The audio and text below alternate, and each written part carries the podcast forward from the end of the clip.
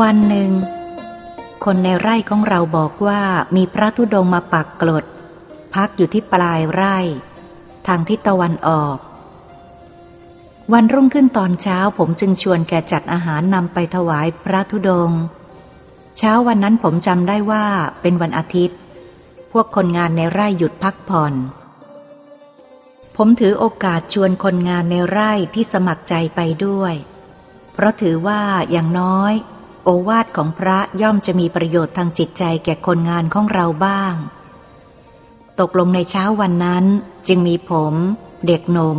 กับพวกคนงานในไร่อีกประมาณสามสี่คน ต่างก็ช่วยกันนำอาหารคาวหวานไปถวายพระ ตรงไปยังที่ซึ่งพระธุดงกลางกลดอยู่ เมื่อเราไปถึงเห็นคนงานในไร่และชาวบ้าน มีทั้งผู้เฒ่าผู้แก่มาคอยอยู่ก่อนแล้วเจ็ดแปดคน เราก็ทักทายปราศัยกันตามที่รู้จักคุ้นเคยกัน ชาวบ้านพวกนี้มาโดยหวังจะขอเครื่องรางของขลัง ให้ทำนายโชคชะตาเป็นส่วนมาก ส่วนพระธุดงนั้นท่านยังนั่งอยู่ในกรดซึ่งยังไม่ได้ตลบขึ้น ยังคลุมถึงพื้น เราจึงมองไม่เห็นท่าน ได้ยินเสียงสวดมนต์ทำวัดเช้าอยู่ในกรด พวกเราไปถึงก็นั่งรอท่านอยู่ห่างๆ รอบกรดคอยว่าเมื่อท่านสวดมนต์ทำวัดเช้าเสร็จแล้วออกมา ก็จะประเคนสำรับอาหารคาวหวานซึ่งต่างก็หามาถวาย เมื่อรอจนท่านสวดมนต์ทำวัดเช้าเสร็จเรียบร้อยแล้ว ท่านก็ตลบกรดขึ้น และทักทายปราศัยกับผู้ที่ไปคอยถวายอาหารแก่ท่านโดยทั่วกัน ท่านสำรวมอิริยาบถสมกับเป็นสมณะเพศ เป็นที่น่าเคารพเลื่อมใส ทุกคนพากันกราบลงด้วยความเคารพ ทันใดนั้นสิ่งประหลาดก็เกิดขึ้น คือพอเด็กหนุ่มมองเห็นหน้าพระภิกษุรูปนั้นถนัด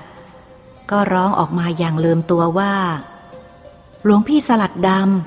ำ ทุกคนที่อยู่ในที่นั้นได้ยินเสียงก็ตกตะลึง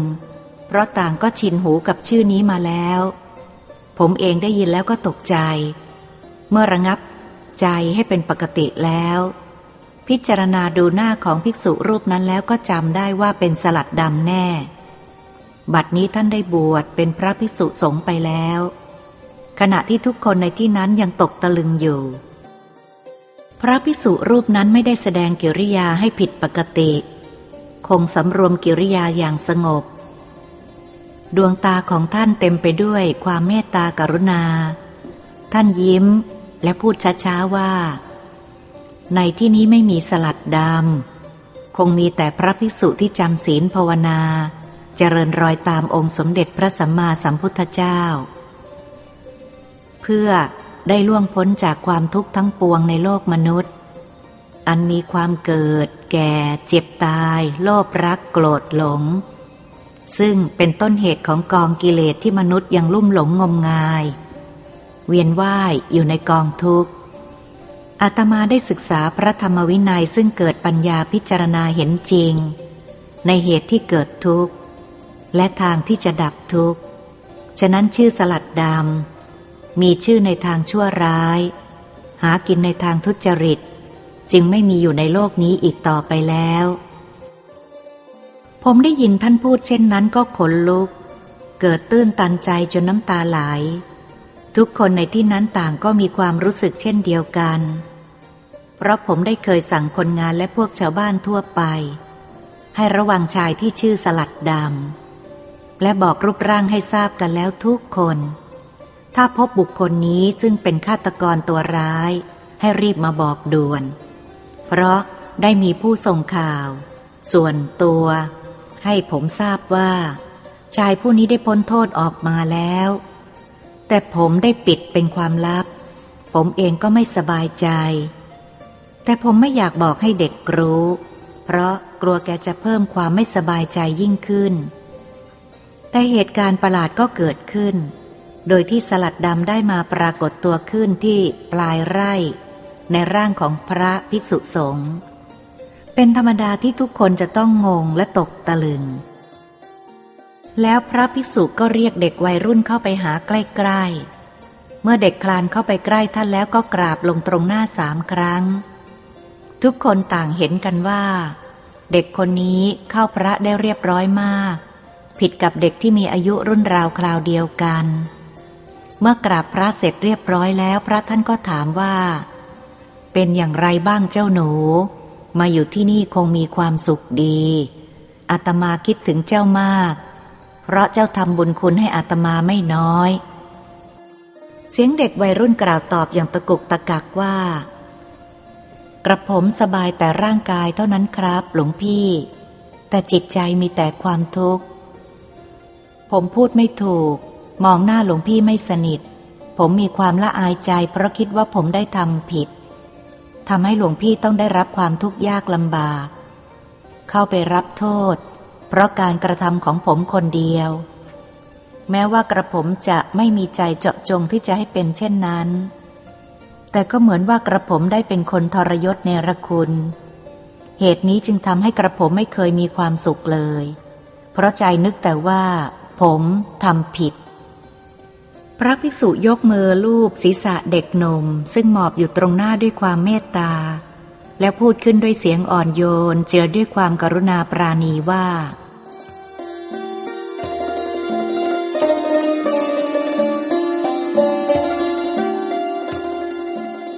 ลืมมันเสียเถอะเจ้าหนู เธอไม่มีความผิด แต่เธอกลับมีความชอบ การกระทำของเธอถูกต้องแล้ว ความผิดย่อมมีแก่คนทำชั่ว ไม่ใช่มีแก่คนทำดี กรรมย่อมตามสนองเป็นธรรมดา คนเราเมื่อทำชั่วยังไม่เคยรู้จักความทุกข์ ก็ยังมองไม่เห็น ทางทำดีในทางธรรม เธอไม่ต้องกลัวอีกแล้ว เพราะไม่มีนายสลัดดำผู้มีใจเหี้ยมโหด คนเราเมื่อทำชั่วยังไม่เคยรู้จักความทุกข์ ก็ยังมองไม่เห็นทางทำดีในทางธรรม เธอไม่ต้องกลัวอีกแล้วเพราะไม่มีนายสลัดดำผู้มีใจเหี้ยมโหด ไม่มีการแก้แค้น ไม่มีการอาฆาต ไม่มีการสังหารเกิดขึ้นจากน้ำมือของสลัดดำอีกต่อไป เธอคงไม่รู้ว่าการกระทำของเธอครั้งนั้น ได้ทำให้ผู้หลงผิด เป็นชอบ หูตาสว่างขึ้น เกิดกุศลขึ้นทางจิตใจ มองเห็นแสงสว่างของธรรมะ เมื่อท่านพูดกับเด็กวัยรุ่นเสร็จแล้ว ท่านก็หันมาพูดกับผู้ที่นั่งคอยจะประเคนอาหารเช้าในขณะนั้น ทุกคนในที่นั้นนั่งนิ่งเงียบ ฟังพระภิกษุกับเด็กหนุ่มพูดกัน เวลาล่วงไปยิ่งสาย ชาวบ้านก็ยิ่งทยอยกันเข้ามา มีทั้งเด็กและผู้ใหญ่ รู้สึกว่าจะเป็นธรรมดาของชาวบ้านแถวนั้น ที่พอทราบว่าจะมีพระธุดงมาปักกรด ต่างก็พากันมาไม่ขาดสาย ท่านหันไปยิ้มทักทายปราศัยทั่วไป แล้วจึงพูดขึ้นด้วยน้ำเสียงปกติว่า ก่อนที่อาตมาจะรับประเคนของโยม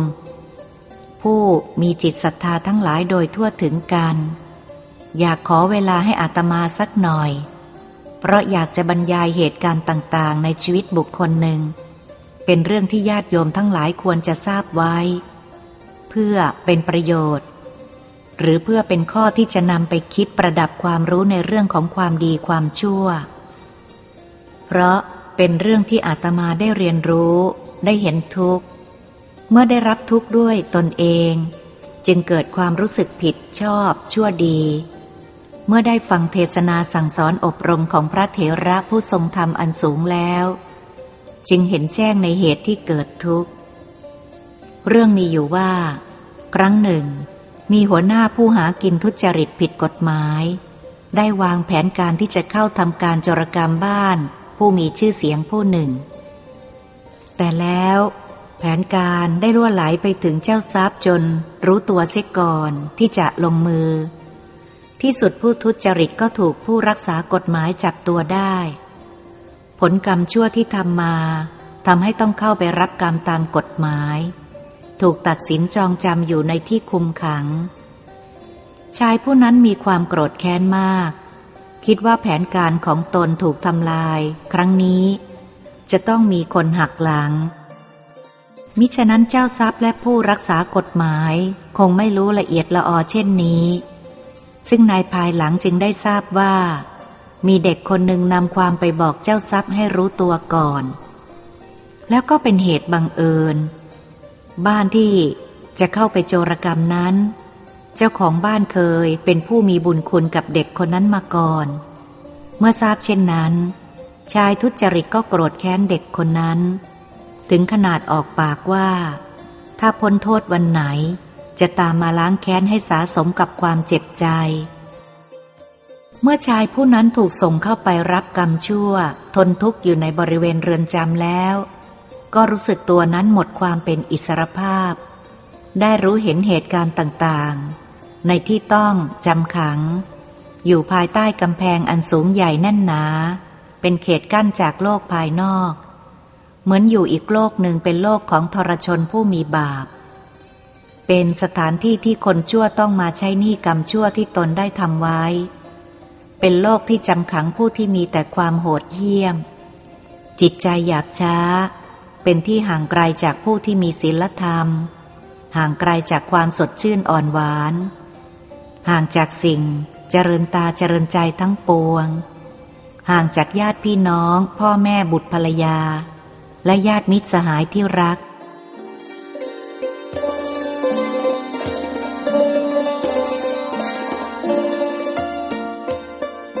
นักโทษที่เข้าไปใหม่นั้น ถ้าไม่ใจร้ายใจแข็งเหี้ยมโหดมาแต่กำเนิดแล้ว ย่อมจะมีจิตใจวันไหวเกรงกลัว เพราะ ชื่อ ก็ไม่เป็นมงคลทำให้ประสาทและสมองสับสน หวาดวันขวัญเสียตลอดเวลา ไม่รู้ว่าจะมีอะไรร้ายแรงเกิดขึ้นกับตัวต่อไป นึกกลัวว่าจะต้องทำงานหนัก นึกกลัวว่าจะถูกเคี่ยนถูกโบย กลัวจะถูกตีตรวน มันเหมือนอยู่กับยมโลก ซึ่งมียมทูตนำตนมาส่งให้ยมบาล นักโทษบางคนก็ประสาทอ่อนกลัวแทบจะเป็นบ้า เพราะเห็นแต่หน้านักโทษซึ่งส่วนมากเหี้ยมเกรียม กิริยาดุร้ายกักกระ วาจาสามหาวหยาบคาย สวมเสื้อผ้าสกปรก หูได้ยินแต่เสียงโซ่ตรวนที่นักโทษเดินลากไปมา บางคนก็เอาผ้าพันขา บางคนพันตรวนไว้ไม่ให้เหล็ก เสียดสีกับเนื้อขา ทุกคนต้องทำงานตรากตรำตลอดเวลา บางคนก็แบกหามมือหนึ่ง อีกมือหนึ่งก็คอยจับโซ่ตรวน ที่ขาดึงขึ้นมาให้ตึง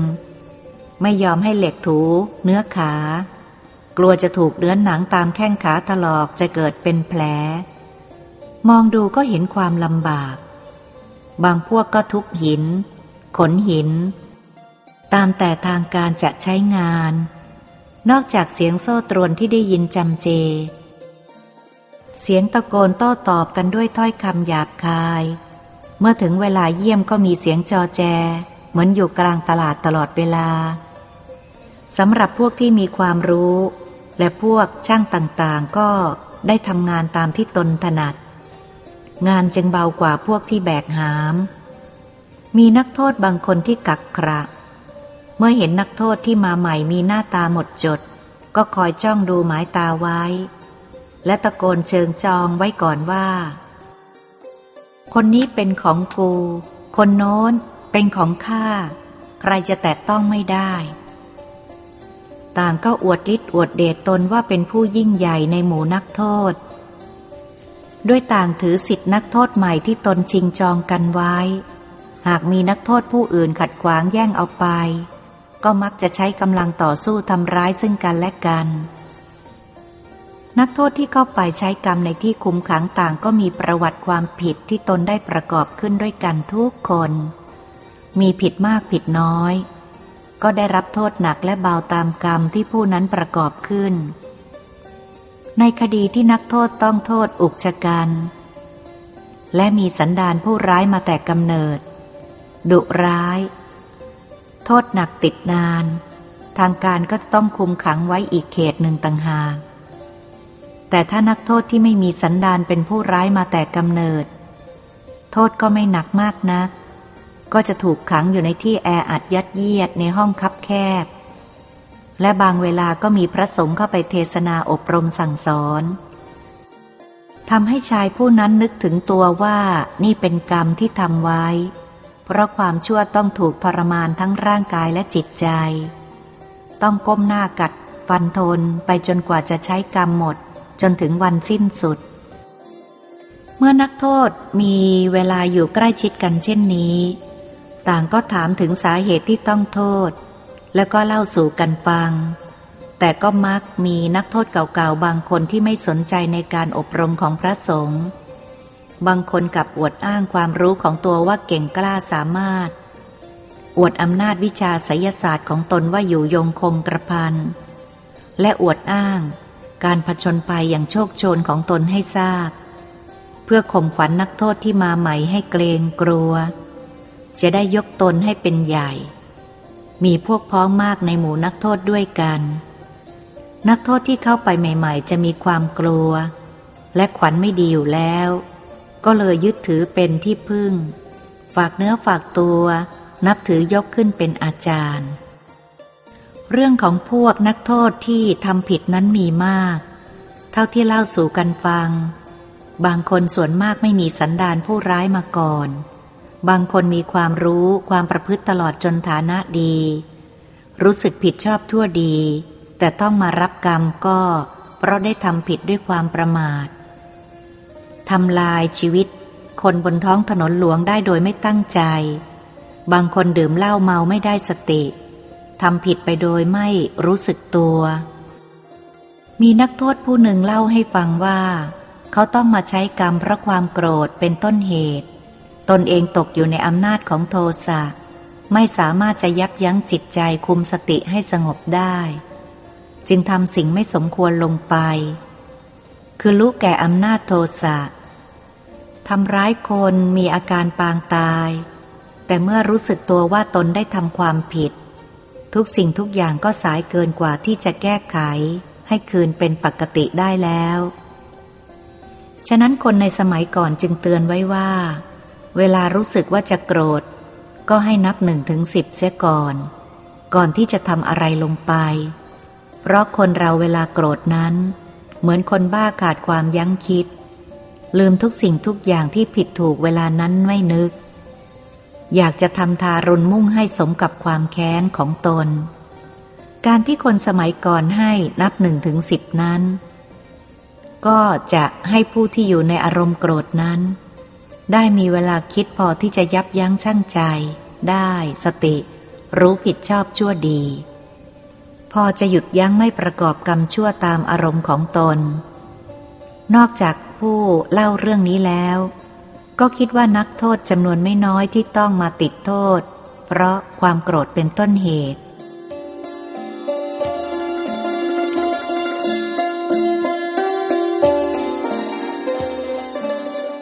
เรื่องราวของนักโทษที่ต้องมาใช้กรรมในที่นั้นมีมากมาย แต่มีเรื่องหนึ่งที่ทำให้ชายผู้นั้นต้องสะเทือนใจมากกว่าเรื่องอื่นก็คือ เรื่องของชายนักโทษผู้หนึ่งซึ่งเล่าว่า ตนเป็นผู้มีความชำนาญในทางโจรกรรม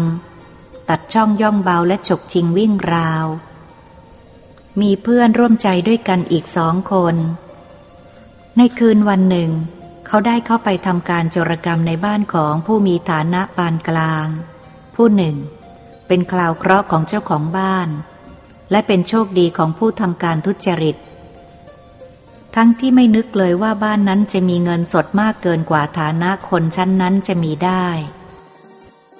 เมื่อได้ลาบมากมาเช่นนี้ต่างก็ดีใจ แบ่งเงินกันใช้จ่ายอย่างสนุกสนาน เพราะเงินหามาได้ง่ายไม่ต้องใช้ความพยายามให้เหนื่อยยากลำบาก ความเสียดายจึงไม่มี ต่อมาได้ข่าวว่าเจ้าของบ้านที่ถูกชายผู้นั้นเข้าโจรกรรม ได้ฆ่าตัวตาย โดยผูกคอตายและไม่ทราบเหตุผล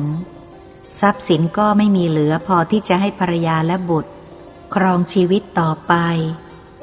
แม้แต่บ้านที่อยู่ก็ได้ขายฝากเอาไว้ ทิ้งภรรยาและบุตรที่ยังเยาวตาดำๆอีกสี่คนไว้เผชิญโลกโดยลำพัง บุตรทั้งสี่นั้นเป็นชายสามหญิงหนึ่ง คนโตอายุเพียงสิบเอ็ดขวบ คนรองอายุเจ็ดขวบ คนที่สามอายุเพียงห้าขวบ คนสุดท้ายอายุเพียงสองขวบเท่านั้น ซึ่งต้องกำพร้าทั้งพ่อ ตั้งแต่อายุยังน้อย ยังรับผิดชอบตัวเองไม่ได้ ต้องอยู่ในความดูแลของภรรยาผู้ตายซึ่งเป็นมารดาของเด็ก ผู้ที่มาร่วมฟังเรื่องราวอยู่ด้วยกันหลายคนต่างก็เศร้าใจ บางคนก็สนใจอยากรู้เรื่องให้ตลอด ถึงกับซักถามนักโทษผู้เป็นเจ้าของเรื่องว่า การที่เจ้าของบ้านฆ่าตัวตายนั้น เกี่ยวกับเรื่องที่ถูกขโมยเงินไปจนหมดตัวหรือเปล่า หรืออาจจะเป็นเพราะเงินที่ อยู่ในความรับผิดชอบของตนหายไป บอกใครก็คงไม่มีใครเชื่อ ว่าถูกโจรกรรม และไม่สามารถจะหาเงินมาใช้แทนได้ เมื่อหาทางออกไม่ได้ก็เลยคิดฆ่าตัวตาย ก็อาจจะเป็นได้ แต่ชายนักโทษเจ้าของเรื่องก็ไม่สามารถที่จะตอบได้ เพราะไม่รู้เบื้องหลังของชายที่จะฆ่าตัวตายคนนั้นมาก่อน เหตุที่รู้เรื่องมาถึงแค่นั้น ก็เป็นเพราะบ้านของนักโทษผู้นี้อยู่ห่างไกลจากบ้านของผู้ตายมากนัก บอกได้แต่เพียงว่าการที่ตนต้องมาต้องโทษ ไม่ได้เกี่ยวกับ คดี เรื่องนี้ ต่อจากนั้นมาก็รู้สึกว่ามีนักโทษที่มีใจเป็นธรรมได้ฟังเรื่องนี้หลายคน ปล่อยไม่ชอบหน้านักโทษผู้เล่าเรื่องนี้ เพราะเห็นใจสงสารครอบครัวผู้เคราะห์ร้าย หลายครั้งที่มีผู้จะหาเรื่องลงทันนักโทษผู้นั้น เพราะชังน้ำหน้า เนื่องจากเป็นต้นเหตุทำให้ครอบครัวนั้นต้องรับกรรม นักโทษผู้นั้นเข้าตำราที่โบราณว่า ปลาหมอตายเพราะปาก เพราะแทนที่นักโทษด้วยกันจะยกย่องในความเก่งกล้า กลับพากันเห็นใจภรรยาและบุตรของเจ้าของทรัพย์ ที่ต้องได้รับเคราะห์กรรมอย่างแสนสาหัส เป็นการตัดความรุ่งเรืองก้าวหน้าในอนาคตของพวกเด็กๆ ที่ควรจะได้รับ หากบิดายังมีชีวิตอยู่ ทั้งแม่และลูกก็อยู่กันตามยถากรรม เพราะกำลังของแม่เพียงผู้เดียว คงไม่อาจให้การศึกษาแก่ลูกๆได้มากเท่าที่ควร แต่ความจริงแล้วก็ไม่ใช่ความผิดของนักโทษผู้ก่อเรื่องขึ้น เพราะเขาเองไม่รู้ว่า เงินจำนวนนั้น จะมีความสำคัญแก่ชีวิตและครอบครัวนี้ ถึงกับต้องสูญเสียพ่อบ้านไป และไม่นึกว่าเหตุการณ์รุนแรงเกี่ยวโยงไปถึงอีกหลายชีวิต ที่ต้องรับเคราะห์กรรมต่อไปในอนาคต สิ่งเหล่านี้สะเทือนใจชายผู้นั้นมาก เพราะตนเองก็เคยประกอบกรรมชั่วแบบนี้ไว้มาก และตนเองก็ไม่เคยสนใจในเรื่องเช่นนี้มาก่อน แต่เมื่อฟังพระสงฆ์สอนศีลธรรมมานาน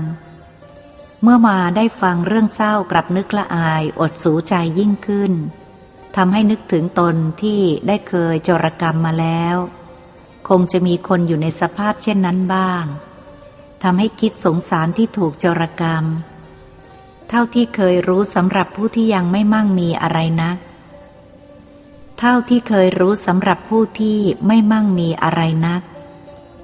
ต้องอุตสาหะพยายามหาทรัพย์มาด้วยความเหนื่อยยากลำบาก หามาด้วยน้ำพักน้ำแรง หากินด้วยความสุจริตมิได้คิด คด โกง ใคร เพื่อจะสะสมเงินไว้ให้ลูกในอนาคต เมื่อรู้ว่าถูกลักขโมยไปจนหมดตัว บางรายที่เป็นหญิงก็ถึงกับร้องไห้เป็นลมไป เพราะเสียดายทรัพย์สินที่สะสมไว้ พวกที่เก็บเงินไว้กับบ้านไม่ยอมนำไปฝากธนาคารยังมีอีกมาก เป็นเรื่องที่น่าเศร้าใจที่สุดในชีวิต ความรู้สึกผิดชอบค่อยๆ เกิดขึ้นในจิตใจของชายผู้นั้น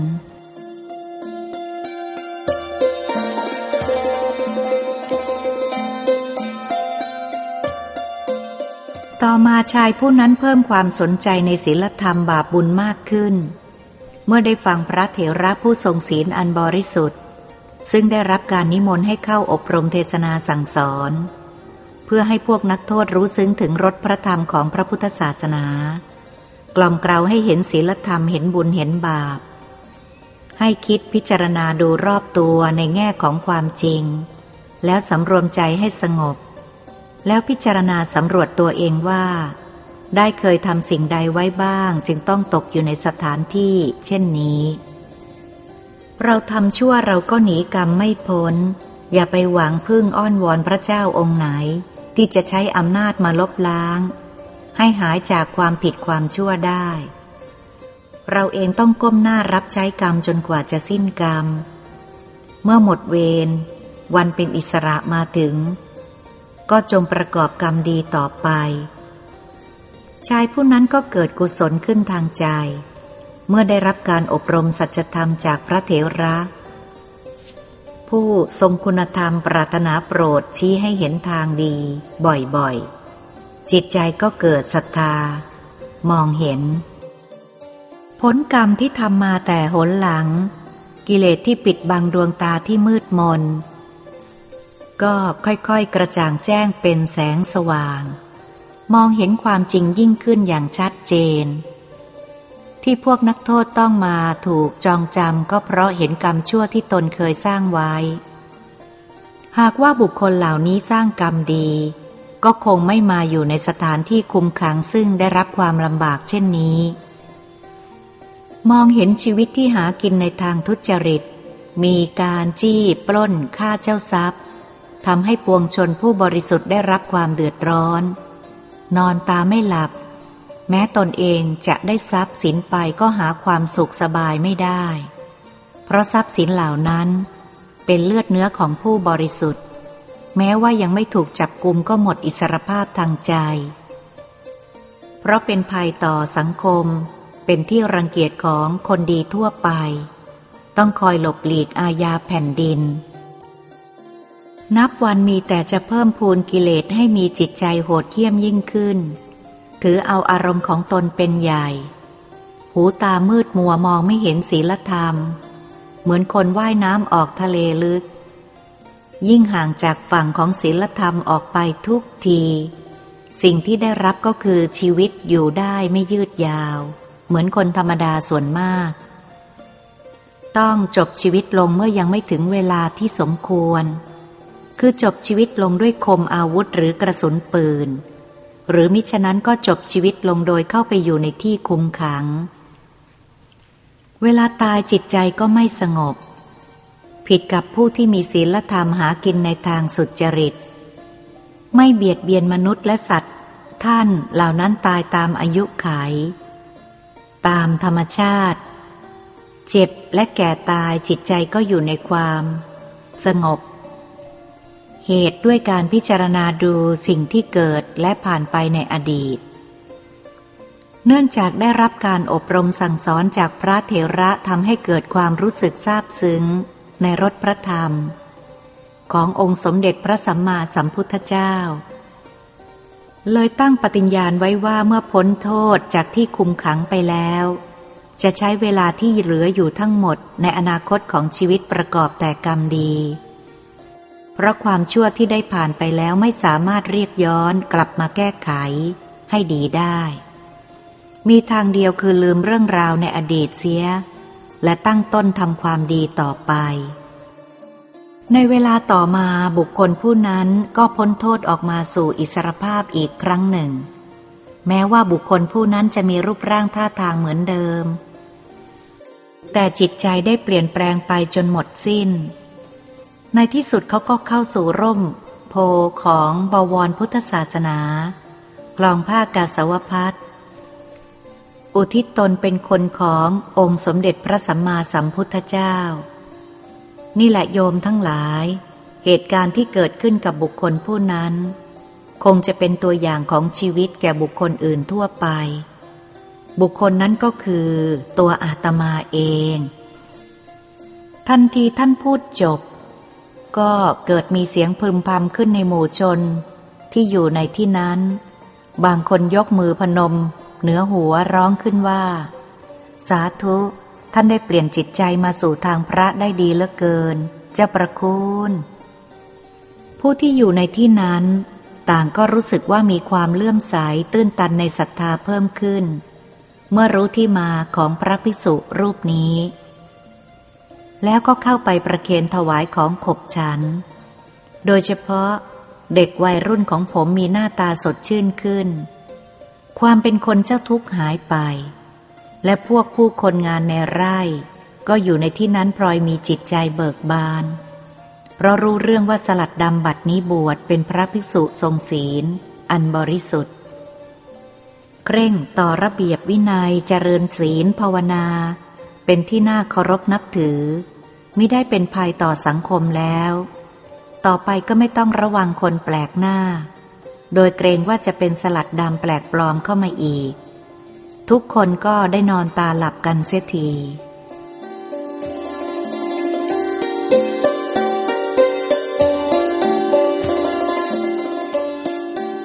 ส่วนผมนั้นรู้สึกเลื่อมใสและเกิดศรัทธาในพระพิสุองค์นี้ยิ่งขึ้น เมื่อได้ทราบประวัติของท่านโดยตลอดแล้ว คิดว่าในสมัยปัจจุบันจะหาบุคคลเช่นนี้ไม่ได้ง่าย เรารอท่านฉันเสร็จแล้ว ให้ท่านยะถาสัพพีเป็นที่เรียบร้อยแล้ว ต่อจากนั้นชาวบ้านและคนงานต่างก็นมัสการลาท่านทยอยกันกลับ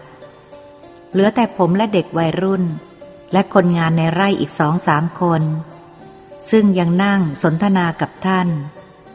ผมต้องสะอื้นอยู่ในอก ความเลื่อมใสศรัทธาไม่เคยได้พบในบุคคลนี้ ผมได้แต่ปวารณาต่อตัวท่าน และท่าน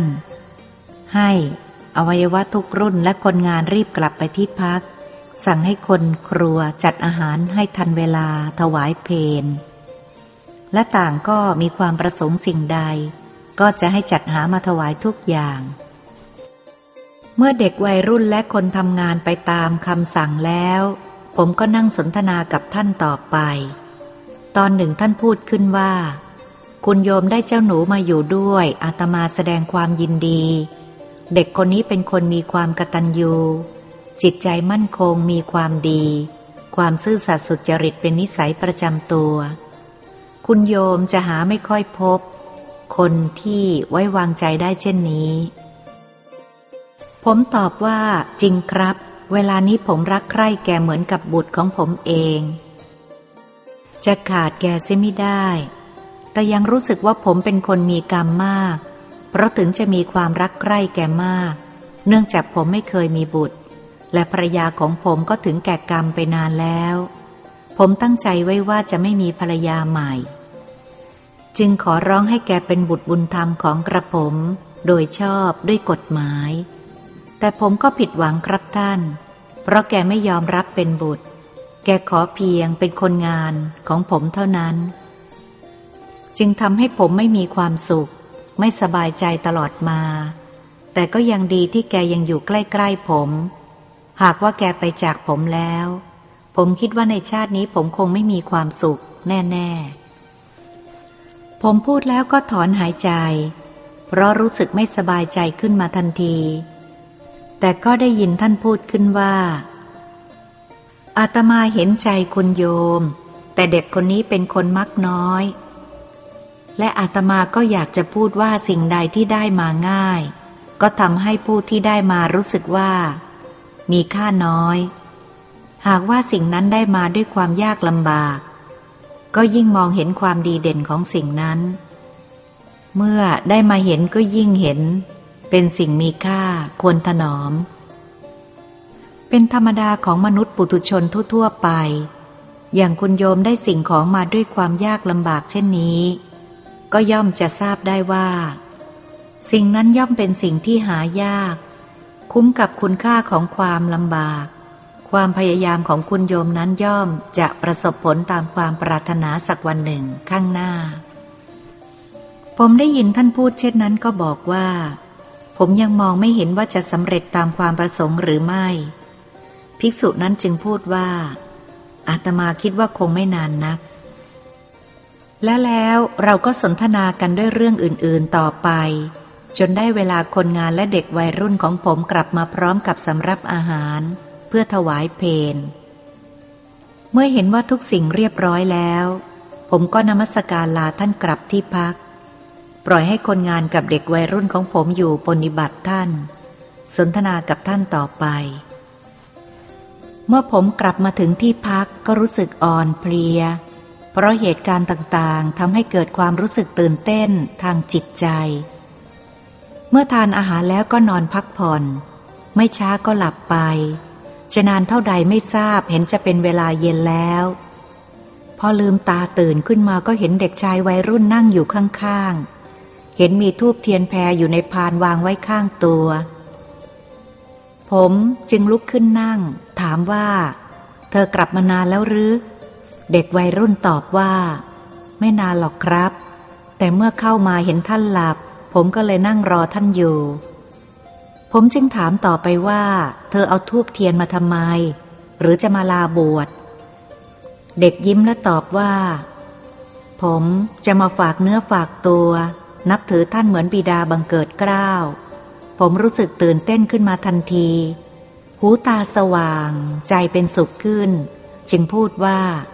เธอจะทำอย่างไรล่ะ เด็กวัยรุ่นไม่พูดอะไร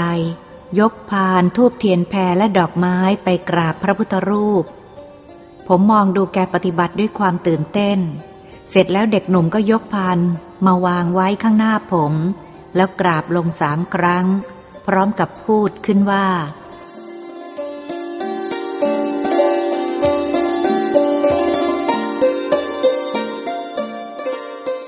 กระผมจะมาขอเคารพท่านเป็นบิดาบังเกิดกล้าวของผมนับตั้งแต่วันนี้เป็นต้นไป ผมจะปฏิบัติตัวให้อยู่ในศีลธรรม จะมีความซื่อสัตย์สุจริต จะไม่นำความชั่วและความเสื่อมเสียมาสู่ท่าน จะประพฤติแต่สิ่งที่ดีงาม ขอพระพุทธ พระธรรม พระสงฆ์จงเป็นที่พึ่งที่ระลึกจนตลอดชีวิต ขอให้ท่านรับผมไว้เป็นบุตรของท่าน นับแต่บัดนี้เป็นต้นไป ผมปลื้มจนน้ำตาไหล รีบสวมกอดแกด้วยความรักแล้วพูดว่า ลูกรักของพ่อ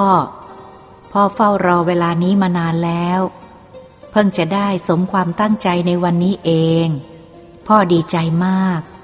ดีใจจนพูดอะไรไม่ถูก ลูกต้องอยู่กับพ่อตลอดไปนะ ไม่มีอะไรจะแยกจิตใจของความเป็นพ่อลูกของเราออกไปตลอดชีวิต เด็กหนุ่มก้มลงกราบแล้วพูดว่า ครับ ผมจะนับถือคุณพ่อไปจนตลอดชีวิต นี่แหละครับ เป็นจุดหมายปลายทางของผมที่ต้องการ ผมได้ทราบว่าการปฏิบัติของเด็กตอบผมเช่นนั้น ก็เพราะได้รับคำแนะนำจากพระภิกษุสลัดดำเป็นผู้สั่งสอนให้ท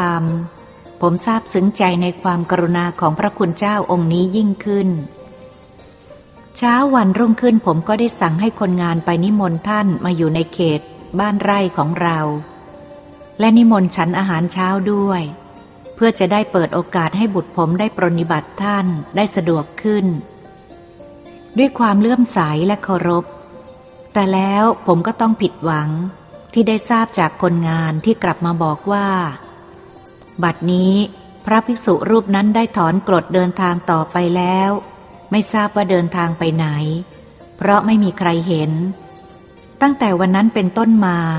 ก็ไม่ได้รับทราบข่าวจากท่านอีกเลย นี่แหละครับ เรื่องของผม ส่วนบุตรบุญธรรมของผมนั้น ผมรู้สึกเป็นสุขมากที่ได้แกมาเป็นบุตร การมีบุตรของคนทั่วๆไปนั้น ความรักใคร่ในระหว่างพ่อแม่กับบุตรในไส้ของตน จะมีมากเพียงไรผมไม่ทราบ เพราะผมไม่เคยมี แต่สำหรับผมบุตรของผมคนนี้ รู้สึกว่าแกเป็นส่วนหนึ่งในชีวิตของผม ผมจะขาดแกซิไม่ได้ ผมอาจจะสละทุกสิ่งทุกอย่าง เพื่อแกได้ ซึ่งบัดนี้แกก็ได้ศึกษาในสิ่งที่แกสนใจ ซึ่งผมได้จ้างครูมาสอนจนเป็นที่พอใจ ในความรู้ที่แกได้รับ และต่อมาผมก็ได้มอบงานให้แกทำด้วยความไว้วางใจ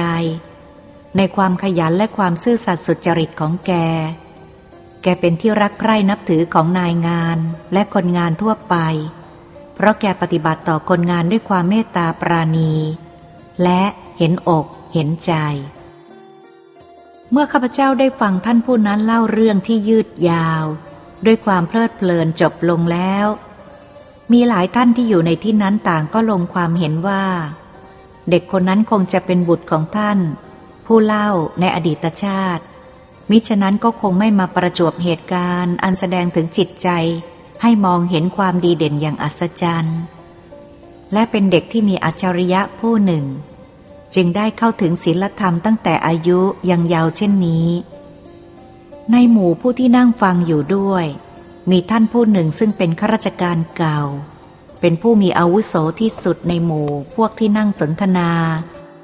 ท่านมีความสนใจในเรื่องนี้มาก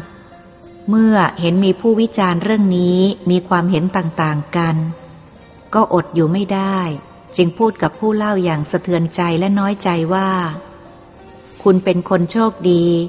ถึงแม้จะมีบุตรบุญธรรม คุณก็ยังได้รับความสุขสบายใจดีกว่าผมมีบุตรในไส้ เพราะเด็กของคุณมีความเคารพ กตัญญูรู้คุณ มีจิตใจสูง รู้ศีลธรรม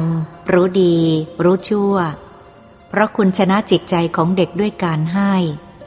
และประกอบด้วยเมตตากรุณา ส่วนเด็กก็ชนะใจคุณด้วยการกระตัญญูที่เกิดขึ้นเอง เป็นนิมิตอันดียิ่ง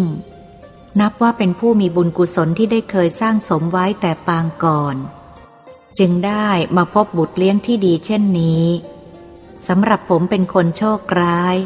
ผมมีบุตรชายซึ่งเป็นเลือดเนื้อเชื้อไข เลือดในอกของผมแท้ๆ เขาไม่ค่อยอยู่ในโอวาทนัก เห็นจะเป็นเพราะอบรมผิดแต่เด็กๆ แต่เขาก็เป็นลูกที่ผมมีความรักและเอ็นดูตามอกตามใจตลอดมา